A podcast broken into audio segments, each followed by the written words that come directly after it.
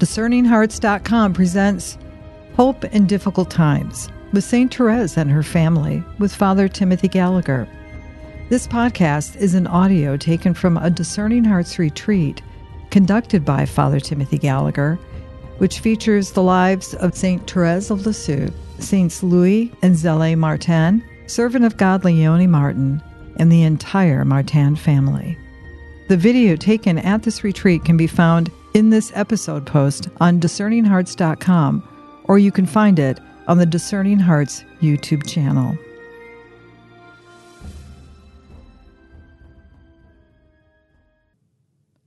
We now begin Conference 5.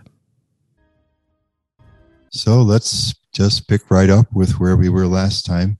And our next letter is this of Zélie to her sister in law, July 24th, 1874. And the background to this, as we may recall from yesterday, is that Leonie has just returned after her second failed attempt to do the schooling with the visitation sisters. I'm very satisfied with my two oldest daughters. And on the other hand, I'm deeply saddened to see Leonie as she is. Sometimes I have hope, but often I lose heart. Just reverently, I'm sure we can all resonate with that. My sister told me, however, that she's convinced that Leonie will become a saint. She also said uh, before she died, Elise, her sister, that someday Leonie will be a visitation sister. Of course, that's what happened. When Leonie uh, finally enters, well, this is actually her third try. Therese writes, and she reminds her of that. All right, what do you do now with Leonie? So boarding school is obviously out. She's too undisciplined for that. She needs schooling somehow. She's already way behind in her studies. So Zélie makes another try. She, Leonie, going to take lessons in the afternoon at the home of two elderly women, former nuns it's a little puzzling. Former nuns, you know, just what does that mean?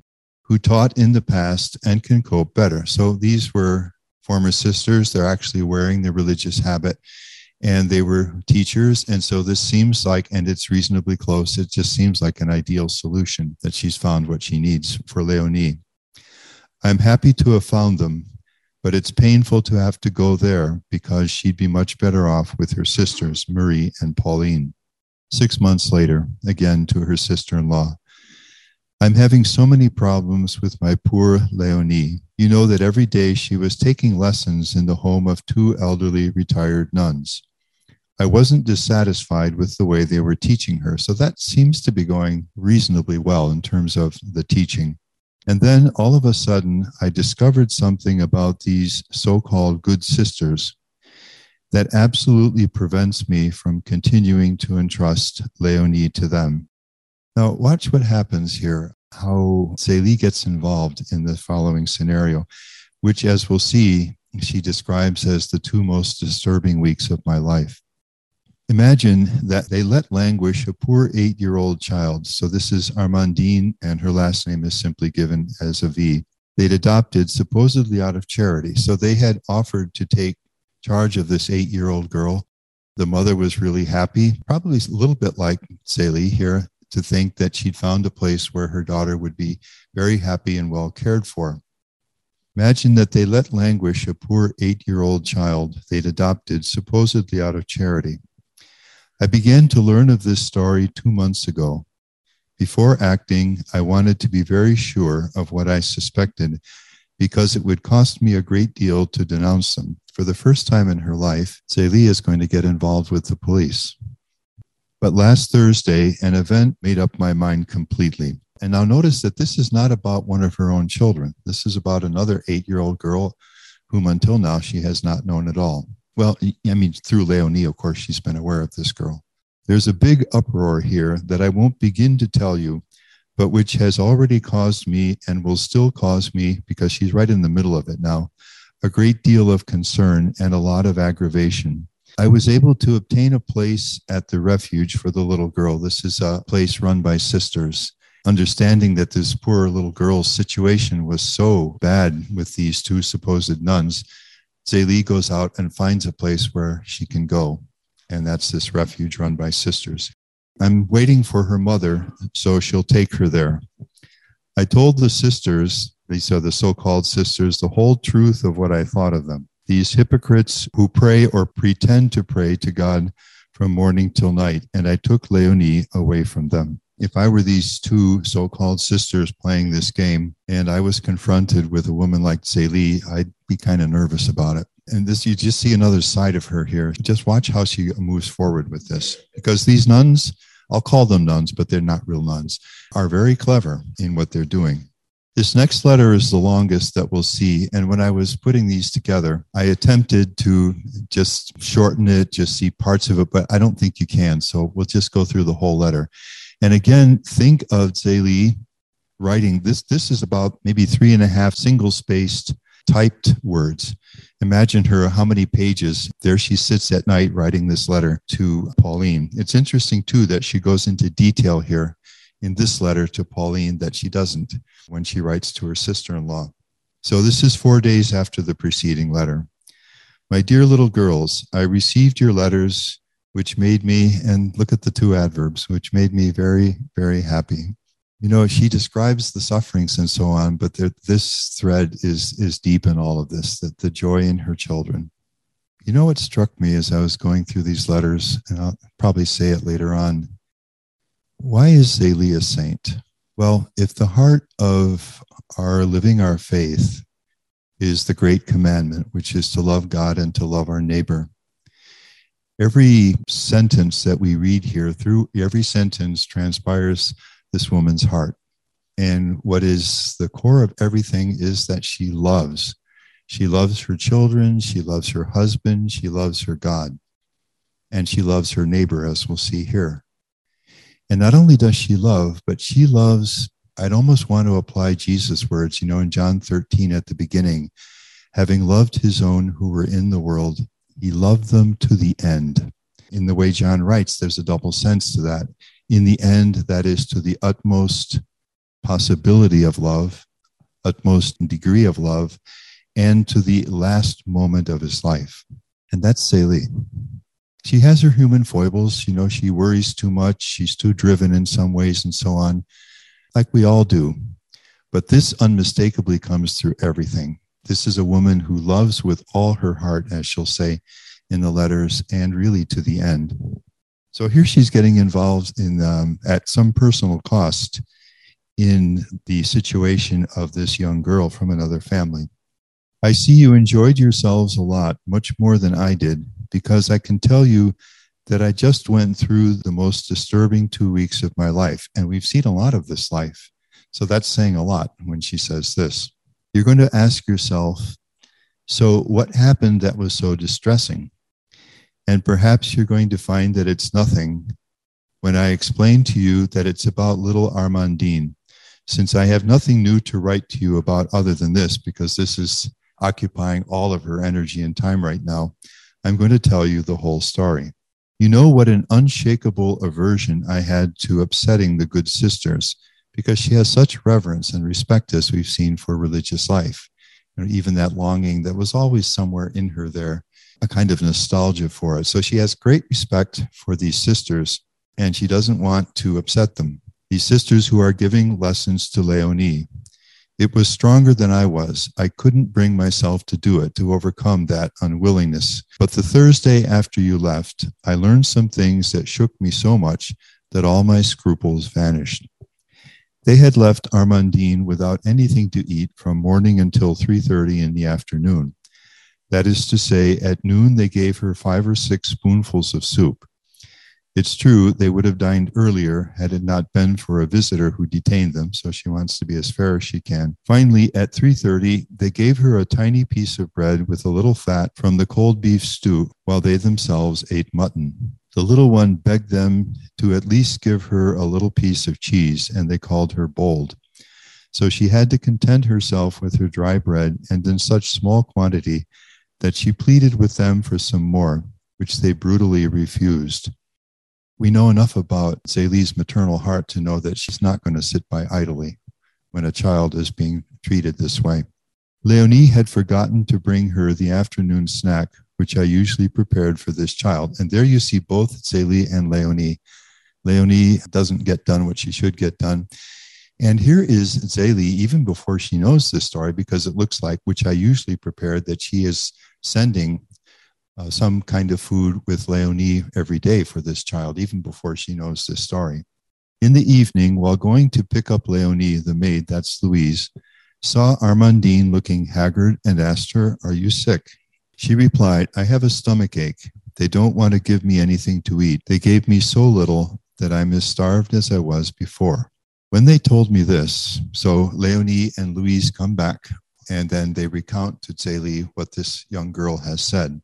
When they told me this, I was so outraged, I didn't want to take the time to have dinner. I immediately wrote to the priest in Bonnay, so that's where, uh, where the little one is from, to question him about Armandine's mother and if she would consent to come for her daughter and put her in the refuge. The next day, I sent the little one two slices of bread and jam in a basket she'd forgotten at our house the other day, which tells us that apparently Armandine does visit in the Martin home, probably together with uh, Leonie. I had a premonition that everything was going to be exposed that day, so I told Leonie how she had to respond. My predictions came true. Armandine, for fear of being discovered that she has this food, hid her basket under her apron, even though Leonie had advised her not to do it so she wouldn't look like she was hiding anything. That's all it took, and the good sisters wanted to see what she was hiding. Finally, an hour later, I received a, a visit from Sister Saint Louis, so one of the two women. My heart was pounding very strongly but I decided not to show her any consideration. And I was even happy that the situation had presented itself so that now she has the opportunity to speak directly to one of these women. I told her why I sent bread to this child. And in terms the sister probably found too strong. I would have loved to hear what, uh, what she said to this sister. However, she wasn't angry. She was even laughing the entire time. She took my hands I offered to provide bread for the little one on the condition that they would let her eat as much as she wanted. She answered, laughing the whole time, that she wouldn't promise that. Then she left, still laughing. When the maid went to get Leonie, so it's later that day, the scene had changed. Sister Saint Louis was crying and playing the persecuted saint saying that this was one more pearl in her crown. She said God had suffered a lot more and she would return good for evil and take care of my daughter with as much love and concern as in the past. Louise was confused. So Louise doesn't see through this all, all, that clearly. This woman seems to be saying holy things and, and presenting herself as loving. But Zélie sees much more clearly. As for me, I didn't let myself be taken in because I knew more or less who I was dealing with. My intention was to remove Leonie, but I thought it would be better to send her the next day, which was Saturday. So now it'd be two days after all of this comes out, in order to have Armandine come to our house on Sunday so she can feed her and hear her story. I thought the sisters wouldn't dare refuse me this, and I wanted to question her in depth. Can you see how involved Zélie is getting in this and how relentless she is when she sees clearly a need. So Saturday morning, I went to the refuge. Faced with such a deed, when she explains what's going on with Armandine, the superior welcomed my request right away. She told me they didn't have room, but they would make a place for my protege. Finally, on Sunday, I had the little one with me who had been badly beaten because of all of this.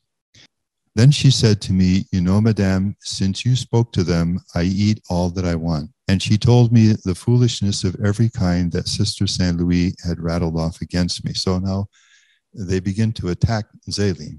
And she knows this is likely to happen. I was committed. That sentence says the whole thing. That night, I wrote a beautiful letter to Sister Saint Louis, a letter that would have moved the heart of a rock. I assure you it was nicely phrased. I would love to see that letter too. I thanked her for the good care she had given my daughter, but I informed her that given the present situation, I thought I shouldn't send her to them anymore. In addition, I'd thoroughly persuaded the little one to go to the refuge. She was looking forward to it and had promised to give her mother a warm welcome when she comes to get her. So that, that's the situation now that the place has been assured for her with the other sisters, and they're waiting for the mother to come take her from these two sisters and to the refuge. Tuesday, a woman who prepared the child's work, for Armandine worked a little on lace. And she'll say it, I think, somewhere in the letters that these two supposed nuns had her doing their own work around the house and so on. It's just an awful situation. Tuesday, a woman who prepared the child's work, for Armandine worked a little on lace, went to the sister's home. The little one begged her to quickly come find me so that I let her mama know right away to come get her because the sisters made her very unhappy. The next day I sent Louise and Leonie to thank the nuns and pay them. Sister Saint Louis was just about to leave to pay me a visit. Unwise woman. Louise said to her, Don't go, sister. It's possible something unpleasant will be said. She answered, I want to go there. She did indeed arrive with a courtesy I can't describe. She assured me while trying to cry that if I'd thought she was a saint, she wanted to humble herself before me and free me of this notion. She went on like this for a quarter of an hour. I answered, But sister, you used the language of a saint. The saint spoke no better than you do. Her face glowed because she thought she had won me over with her humility, and I was going to throw myself at her feet. I continued, So, sister, do you regret what you made the child endure? Then her face took on a fierce expression, and she declared that none of my accusations were true. I answered her coolly, without getting angry, that everything I accused her of in my letter was the truth. She left, controlling her rage as well as she could. Then I received a letter from the priest in Banat who had known these unfortunate people these two supposed nuns. He told me they had never been nuns. They'd worn the habit without any right to do so, and he had thrown them out of his parish. He said he wasn't surprised by what had taken place and was going to inform Armandine's mother.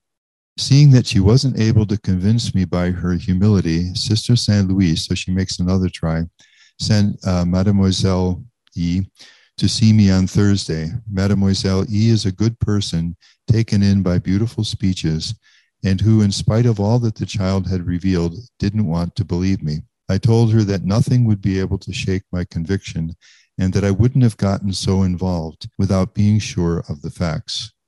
Then she told me the little one had confided in her that she was going to leave for the refuge and that I had written to her mother. And that worries Zélie a bit because she's afraid this will get back to these two sisters. This revelation did not make me happy. I was afraid this young woman would take the initiative and prevent me from carrying out my plan.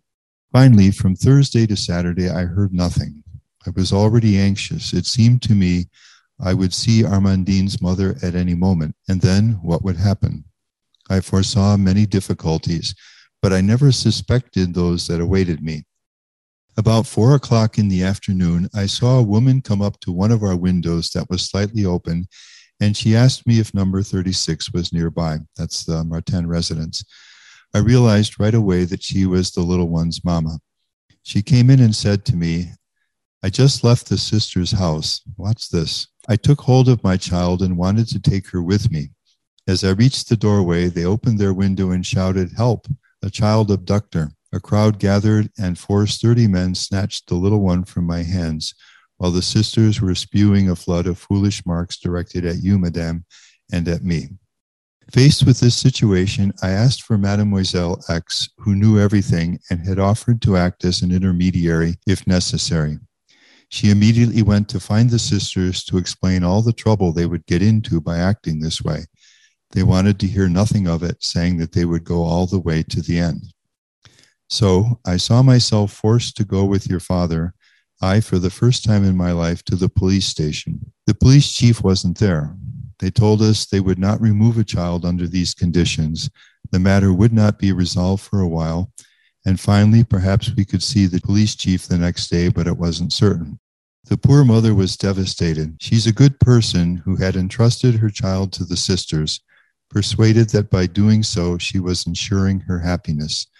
The nuns had made her beautiful promises to the point that Armandine would inherit all that they owned. I thought my child was very happy, she continued, because she just wrote me that she was the happiest little girl in Alençon, probably would not have been allowed to write anything other than that. Your father, that's Louis, hearing this, was outraged by such a deception and exclaimed, So the other children are like Blessed Labre, who ate cabbage cores from the garbage. He was, I, we would call him today a homeless person, but a real saint. Just amazing the uh, spectrum of sanctity. And he ate obviously very poorly. So this saint and the way he ate comes to Louis' mind when he hears how they're feeding Armandine. While feeling we had done our duty, he regretted, however, the child's fate that had become known to us. I didn't sleep that night. That is, I had in total two hours of nightmares.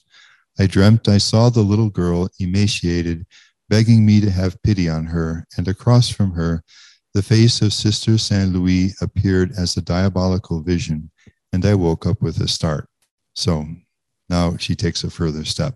So I got up early the next morning and wrote to the police chief to tell him this woman's story, who couldn't remain in Alençon for long because she has a small business. I was insistent that he settle the matter as soon as possible. I even added that she would live on his doorstep until she could see him, quite determined not to leave it in spite of the rain. It makes you think of the parable of the woman and the unjust judge, you know, she just will not leave him in peace. He didn't wait long, so receiving a letter of that kind, he moves into action. He received her and said many complimentary things about your father. During this time, I was at High Mass. There was a sermon, but I don't know what they preached about. That's how much I was absorbed in my thoughts. I'm sure you're bored with this long epistle. I doubt that. However, my children, all of this is an event for me. I believe God permitted this thing to expose these unfortunate people and snatch their prey from them. Now, if the police had not taken action, Zélie sees what would have happened, and it would have been uh, to her detriment. If they had succeeded in keeping the little one for a longer time, they would have taken advantage of it by getting everyone to think badly of me. Out of malice, they would say, I'd wanted to rob them of their protege for my own benefit, but the law decided in their favor. See, the, the police didn't take any action. So all of the malice is on the part of Zélie they would have believed it and people would have believed it. And I truly had a narrow escape. Finally, thank God I was relieved of this problem, but Leonie is still there and what to do about it. So that problem is unsolved. I believe the more she goes, the more she finds it difficult to learn. I don't know what's going to become of all this. However, if after many trials and tribulations I can succeed as I did with little Armandine, I'll be happier than if she had given me satisfaction. I wanted to entertain you with little stories about Therese, which she does in many of these letters. But this will be for another time. She talks continuously about Marie and Pauline, who are in Le Mans. Yesterday, little Therese fell against the table leg and cracked her forehead down to the bone. The split was a good centimeter wide, and I think it will leave a lifelong scar. And the editors note that that was not the case. I'm devastated over it. Your father sends you a kiss, and I do too, your loving mother. So there you see another side of Zélie. You know, she sees a situation of suffering like this. She just doesn't let anything stop her, even the unwillingness of the police, as you see there. She reverses the situation of this young girl. There's actually a sequel to this because later these supposed sisters try again a few years later to try to defame Zélie and so on, and uh, purport that the young girl wants to be with him. Uh, but of course, everything is known at that point. We'll return to hope in difficult times with St. Therese and her family with Father Timothy Gallagher in just a moment.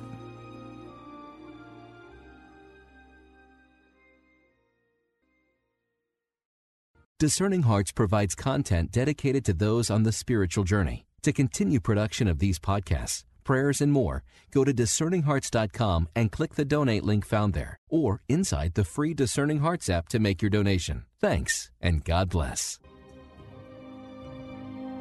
Did you know that Discerning Hearts has a free app in which you can find all your favorite Discerning Hearts programming? Father Timothy Gallagher, Dr. Anthony Lilles, Deacon James Keating, Mike Aquilina, Dr. Matthew Bunson, and so many more are found on the Discerning Hearts free app. Did you also know that you can stream Discerning Hearts programming on numerous streaming platforms such as Apple Podcasts, Google Play, iHeartRadio, Pandora, Spotify, Stitcher, Tune in, and so many more. And did you know that Discerning Hearts also has the YouTube page? Be sure to check out all these different places where you can find Discerning Hearts.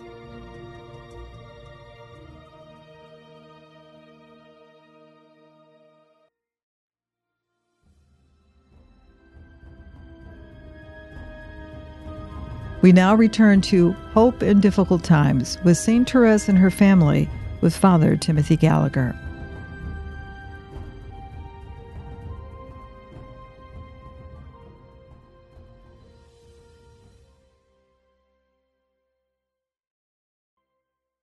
Next is the only letter that we have conserved from Zélie to her sister Elise, Sister Marie Dosithée.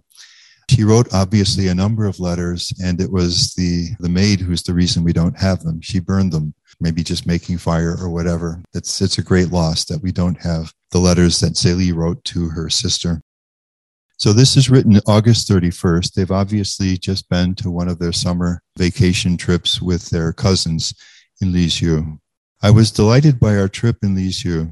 I have a sister in law who has a kindness and a sweetness that are incomparable. Marie says that she doesn't know her to have any faults, and neither do I. I find that Isidore, in spite of all his problems, and that'll be his worries about his business, is very happy to have such a wife. It would take a long time to tell you her virtues, but that will be for later. I assure you that I love her as much as a sister. That's what I mean about love. It spreads out to everyone with whom she has contact. I love her as much as a sister, and she seems to feel the same way and shows my children an almost maternal affection. As we've mentioned, she would become kind of their mother after Zélie's death. She showed them every possible attention and did everything to make our lives pleasant. If I seemed worried, she looked at me with sympathy. This seemed to hurt her. Marie quickly came over to say to me, Mama, please look more cheerful. My aunt thinks you're sad and she's hurt over it. I answered her, Leave me alone. I can't do better. And I reproached myself for it. Monday, we were in the countryside. I went there reluctantly to accompany the others. Again, she's, as she says, she's like one of those fish that Louis pulls out of the water. It's just everything in her. It's like a magnet, you know, wants to be back home uh, in her place. We settled in a meadow to rest, and during this time, my sister in law secretly, because she knows Zélie will resist this, went to prepare a snack for us. When she brought it to us, I was so upset at the trouble she went to that I was far from showing appropriate gratitude. She contented herself with laughing at my apparent coldness. It's not very often in these letters that we see the, the reversal of the pattern. What we're seeing in every letter is Zélie going out to love and assist and help others. On the occasions when she is the recipient of this kind of thing, it's as though she doesn't quite know how to respond to this, you know. She is so utterly other centered that this just somehow is just hard for her. And as I've said before, you will see the same thing in Therese. You know, after getting close to Therese and now to Zélie, there is a the, the adjective that I would use is they they are relentless when they decide to love or to see something through or to give all that they can you know that they, there's a relentless quality about it. Uh, i've sometimes found myself saying therese you're a woman of steel. You know the only thing that is sentimental flowery and so forth about therese is her vocabulary her her language which she borrows from the environment in which she lives. But what she's saying through that language, you can compare one of her letters using that language and a letter of another person using the same language, though the language is same. What's being said in the one case and others and the other will be very different. Therese speaks, for example, of casting flowers. You know, as a young girl, they would throw roses, rose petals on the Blessed Sacrament at, during the procession of Corpus Christi and so on. And so she uses that language, which seems very almost childish, uh, sentimental. But what she means is steel. Whatever it costs you, love as much as you can in every little circumstance of your life. And then you throw these flowers of these acts of love to the Lord, and He mingles them with His grace and sends them as a shower of blessing upon, she says, the church militant in this world and the church suffering in purgatory. Because that's another key question. And she raises it in the story of the soul. All right. So the little way means don't miss, she says, not one look, not one opportunity, not one word that can be of love for another person. All right. Then she says, well, Jesus, of what value are these little nothings? In themselves, not much but you cast flowers. That's what the image means. You give them to Jesus. And then he takes them, fills them with power and grace, and sends them as a shower upon the church. That's why she's the patron of the missions. You know, even though she lives so enclosed, she has this ample perspective of how her life is blessing uh, so many others. Then she says here, Oh, well, I'm truly not very pleasant. I looked up the French there. I'm not, je ne suis pas bien aimable. These are translated well, these letters. Oh well, I'm truly not very pleasant. Fortunately, I'm still willing to admit it, but I don't know how to show signs of affection. I feel the sentiments inside. And now look what she says about her brother. So she's writing to her older sister. I believe I wish for my brother's prosperity more than mine. I have a burning desire to see him. So that's that love, what I mean to the end. It's not just pale, you know, or lukewarm, but there's a great energy in this. I have a burning desire. Can you hear Teresa's language in there? Woman of desires, you know, the great desires. I have a burning desire to see him happy, him and his wife, and I would be ready to make every sacrifice for their happiness. Then look at the next sentence. And you know that she's not just saying pious things. She never does that. She's simply speaking from her heart. If I didn't have a home and children, I would live only for them. That is for his brother, her sister in law, and their children. And I would give them all the money I earn. But since I can't do that, God will provide. Certainly, people like them are bound to succeed, and I have complete confidence in them. Unfortunately, poor Isidore has made hardly any profit from his drug business, the second business he starts, and yet he works hard. This saddens me for him. All right, one month later, and this is to her sister in law. And this is about Sunday observance. That's why I, have quoted this. It hurts me that my brother is worried. So, what, what hurts her? It's all, again, it's the other that she takes so to heart. However, I understand because I worry over a lot less. Now, she says this is one of these, for me, somewhat puzzling things, but it's especially the little things that bother me the most. When it's a real misfortune, I'm completely resigned to it and await God's help with confidence. And I think you do see that at times. Remember when the uh, the, the Prussian soldiers come into Alençon, and she says everyone is crying except for me. So th- there is something there. I don't think any of the important things in her life are exempt from worry. Look at Leonie and, and so forth, or her brother here, and so on. I certainly share a very large part of your troubles. And look at this I'm as sensitive to yours as I am to mine. How could Celine Guerin, her sister in law, not love this sister in law, you know, who approaches her with such love? But I have the firm hope that this time of trial won't continue the business why I am so confident, and nothing can take that away from me, is above all the edifying way in which you keep Sunday holy.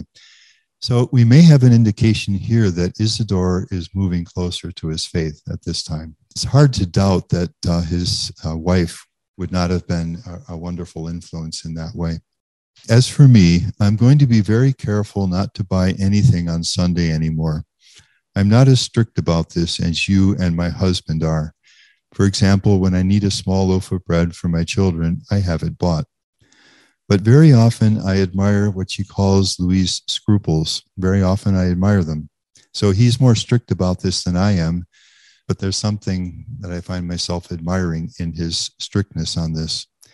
And I say to myself, here's a man who never tried to make a fortune, which he didn't.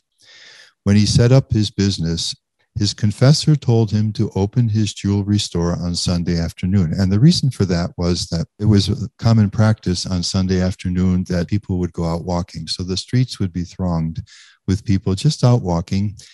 And they would walk by the window and the door to the jewelry shop. Many people would would actually go in and conduct business. And so all of the shops were open because they knew this was an important time for, for business. And the confessor here gives Louis permission to do this, but he doesn't take it. He didn't want to accept permission to do so, preferring to pass up good sales, and he certainly lost many because of that. And nevertheless, he's rich. Rich is probably saying a little too much, but he's doing well. As I said, one of the uh, authors describes their family, I think, very well as rising lower middle class. That's a, a good way to describe them. So he, he won't do business on Sunday afternoon. He's so strict on this, but yet his business is doing well. And she attributes it to his care for Sunday. I can't attribute the affluence he enjoys to anything other than a special blessing, the fruit of his faithful observance on Sunday. Now let's watch Zélie reaching out to help another woman. It's almost like anyone in need. As I've said to you before, the back door of their house in Alençon, what gave into the kitchen, was always open to any needy person who needed food. And they all knew it. And a lot of them came there. So she's writing to Pauline I can't resist the desire to write to you today. This is going to do me good she has just taken them back to Le Mans to the school. It's a few days later. I can't resist the desire to write to you today. This is going to do me good because I think about you all day long. As I said, you know, a deep bond develops between uh, Zélie and Pauline in the final years of her life as Pauline is now getting older. My memory of you isn't fading. That is to say, we saw each other, I think it was three days earlier, but my memory of you is, uh, is not fading. It's still alive. And even more, it's just the opposite. I've never missed you so much. Even that boarding school, that was not easy for the family. And she describes in some of the letters the tears in the girls as uh, they would take the train to Le Mans and be separated. And it was very hard for her too, but certainly it turned out very well for the sisters who went there. I never missed you so much. And there are two reasons that she gives here. This is probably because you returned to school alone. Marie at this point has completed her studies, so Pauline is now alone at the visitation. Then you see, my affection for you is growing from day to day. You're my joy and my happiness. And that probably is a good description of Pauline throughout all of her life. Uh, she was a rock on which people could lean. And had a warm heart, intelligent, very capable, very much a leader. Well, I must reason with myself. Look what she says here. And not let my love grow too much, because if God was going to take you with him, what would become of me? She's been through this four times. When I left you Wednesday evening, I was very sad. And since you returned to school too early, just 15 minutes they could have spent you know, further time together. I deeply regretted the quarter of an hour I would still have been able to spend with you. I waited a full hour at the station. I put myself in a little corner of the waiting room so no one would disturb me, and promising myself that I would do my best to enter a compartment with women only. For three quarters of an hour, I was quiet and deep in thought when I saw a brave woman with two little children arrive. You almost know what's going to follow here one 29 months old, the other two months old. In addition, she had two enormous packages. Seeing her predicament, I left my thoughts to go help her. This is uh, Céline. She was also going to Alençon and had been traveling for three days like this, two enormous packages and two babies, even during the night. She was bringing these innocent creatures 250 leagues, 605 miles, so very far from her home, to place them with a wet nurse in her family. As I said, this was a widespread practice at the time. And in this case, it's because she's so busy, she just can't do this. Not being able to keep them because of a job she has with her husband at the law courts in Valence. I can't tell you what I suffered to see her abandoning these two poor little ones until the age of 10. In this case, it's not going to be a year, but until the age of, so another eight years or so. And yet she looked like a good mother, but she has a lot more courage than I do because I would much rather die than leave my children like that. She, on the contrary, didn't seem affected by it. Finally, I put myself to work helping this woman carry the children and the packages, but it was too much for two people. So, how did this woman manage already for three days when even two people couldn't manage it? An employee, seeing our difficulty, took the child in his arms and put it in the compartment for women only. A woman who was already there made a harsh face when she saw the group of children enter the car. Now, watch uh, how Zélie deals with this. To cheer her up, I wanted to tell her the story of the long journey of this mother and her children, but she didn't answer me. Embarrassed, I said to myself, I absolutely have to know if she is or isn't a mute. Finally, I was able to make her say a few words. Then I was happy to see that she was neither deaf nor mute. No, there's a thread of humor in, in Zélie. You know, it's not ha ha, you know, sort of superficial, but it's very much there. In Therese, we don't see it because we get everything in translation. But Therese, amongst other things, like doing imitations that just had people laughing until their tears came, she was incredibly sharp at making puns. So I'll, I'll try to give one of these if I can. And this is uh, in her last days, and she's with her sister Pauline they're talking about her, what became the story of a soul. Pauline just mentions that, you know, this eventually maybe the Holy Father will read this. And Therese responds immediately. So in the French, the Holy Father is Saint Père. She says that when Pauline says this, Therese immediately responds, Nunc et semper, now and forever. But it's a pun, Saint Pierre, Semper, you know, and just quickly like that, you know, uh, she and there, there's a lot of this which uh, we don't get because it's in translation. But she was uh, very, very capable of this. I don't know if I said that clearly enough to get it, but it's it's a play on the sound of the words, and to lightning fast like that, make that connection is, is and she did that often.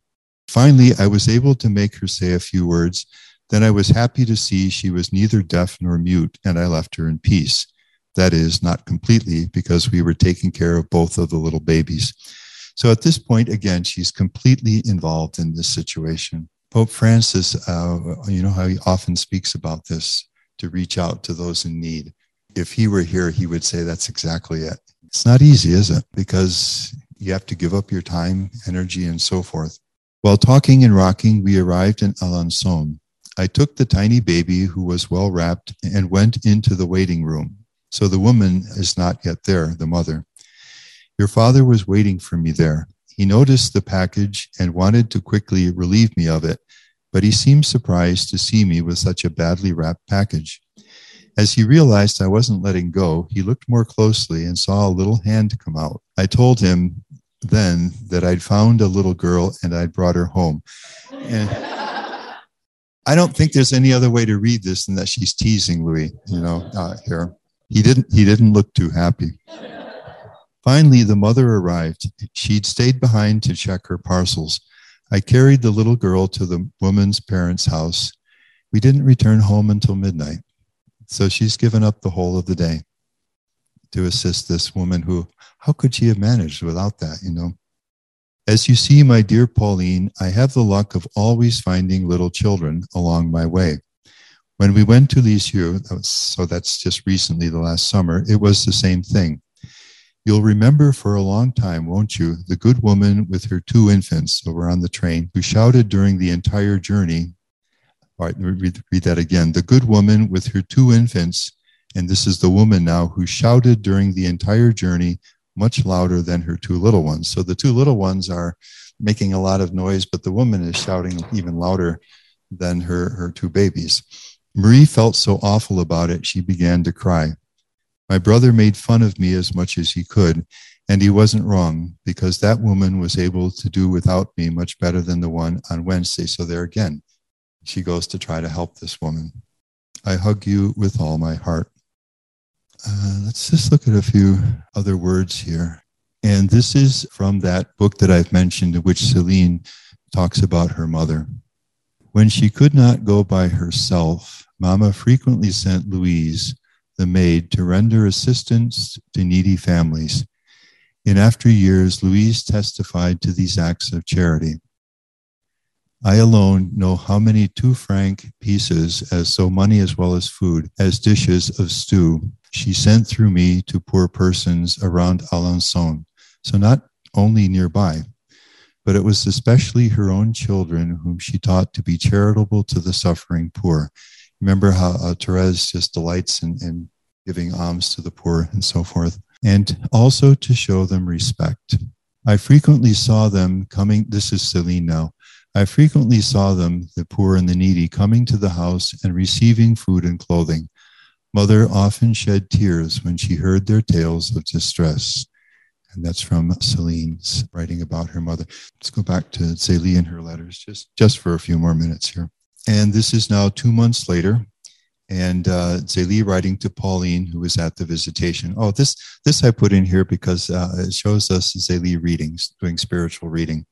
My dear Pauline, at the moment, I'm reading the life of Saint Jean de Chantal, who is the foundress with Saint Francis de Sales of the Visitation um, religious community. So again, you just see that love for this particular community there.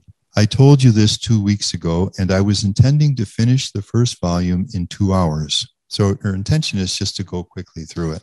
But I found it so beautiful that I've not been so quick to finish it. It's taken me two weeks, and I'm beginning the second volume today. I'm carried away by admiration. You know what I wonder if is at work here? Jean de Chantal had four children, and then her husband died, and she began to live a very devout life. She meets Francis de Sales, and eventually she winds up in religious life, founding this religious community. You may be getting echoes of Zélie. She, she, I was born to have children. There are joy. I'm happy to be in the world, but there's always that love for visitation religious life there. It's all the more interesting to me because I love the Visitation Monastery very much but now I love it more than ever. How happy I find the people who are called to it. Finally, I don't speak of anything anymore other than Saint Jean de Chantal and all that I'm reading. And now the maid steps in here. Louise is angry. When the second volume arrived, she said, Well, here's another two weeks of hearing nothing talked about but Saint Jean de Chantal and Saint Francis.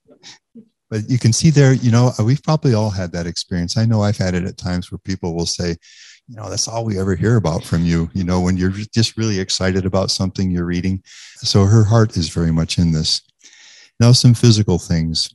My poor pauline my hands are so cold i'm finding it difficult to write and that's just kind of stops me a little bit. Obviously there's no electric or central heating in these homes. It's all fire. And she's sitting at her desk uh, maybe the fire is dying down at that point but her hands are that cold and her eyes too.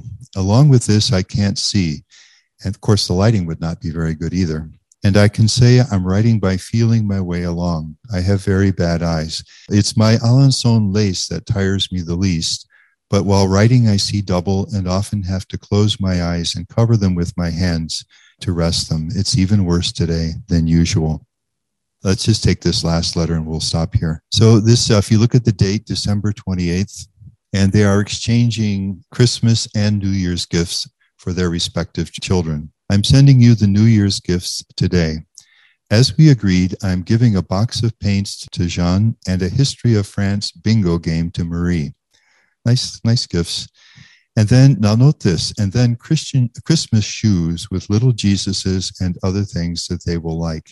They'll find these Christmas morning in their shoes, and it will make them happy. And it was that custom that proved to be the decisive turning point in Therese' life, the moment that she calls the moment of my complete conversion at age 14.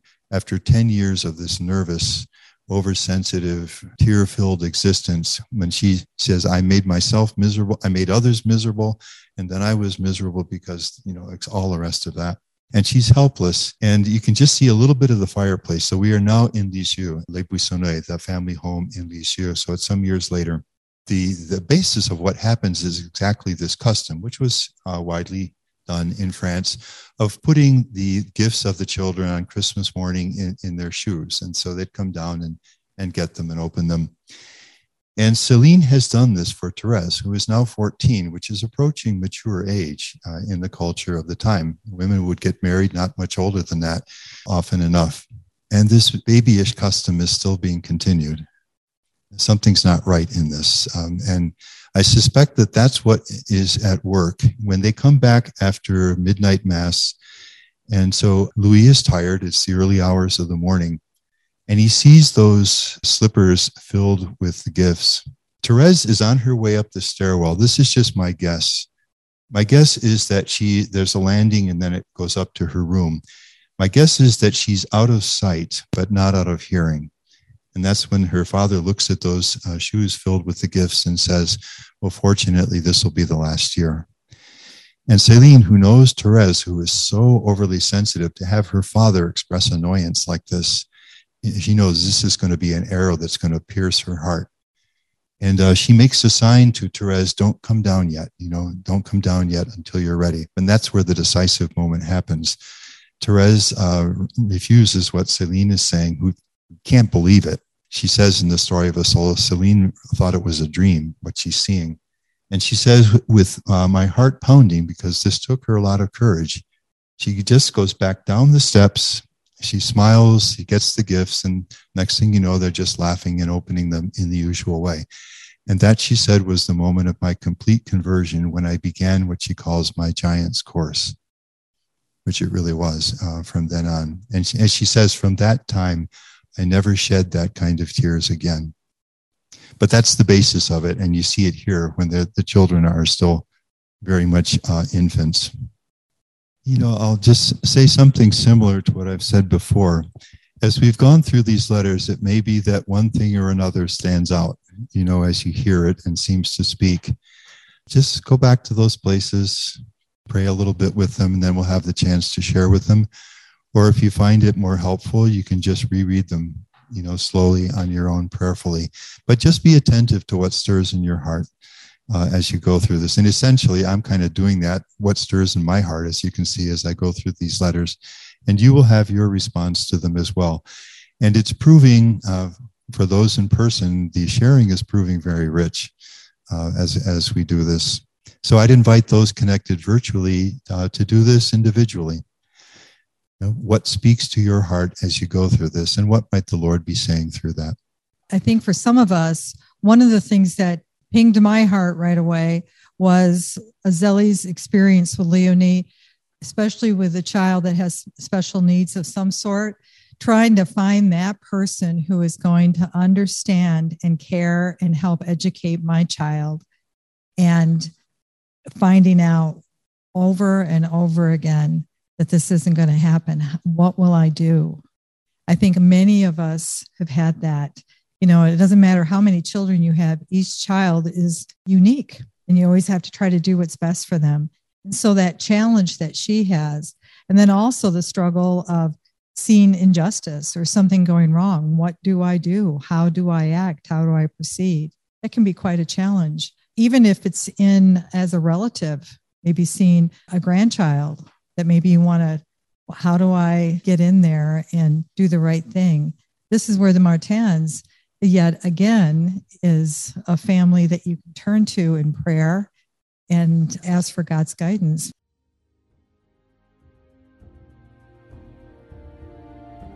You've been listening to the podcast, which contains the audio taken from the Discerning Hearts retreat, Hope in Difficult Times with St. Therese and her family with Father Timothy Gallagher. To hear and or to download this audio or to view the video taken at the retreat, visit discerninghearts.com or you can find it within the free Discerning Hearts app or on the Discerning Hearts YouTube channel. This has been a production of Discerning Hearts. We hope that if this has been helpful for you that you will first pray for our mission which is to offer authentic and rock solid spiritual formation freely to souls around the world. And if you feel us worthy, please consider a charitable donation, which is fully tax deductible to help support our efforts. But most of all, we hope that you will tell a friend about discerninghearts.com and join us next time for Hope in Difficult Times with St. Therese and her family with Father Timothy Gallagher.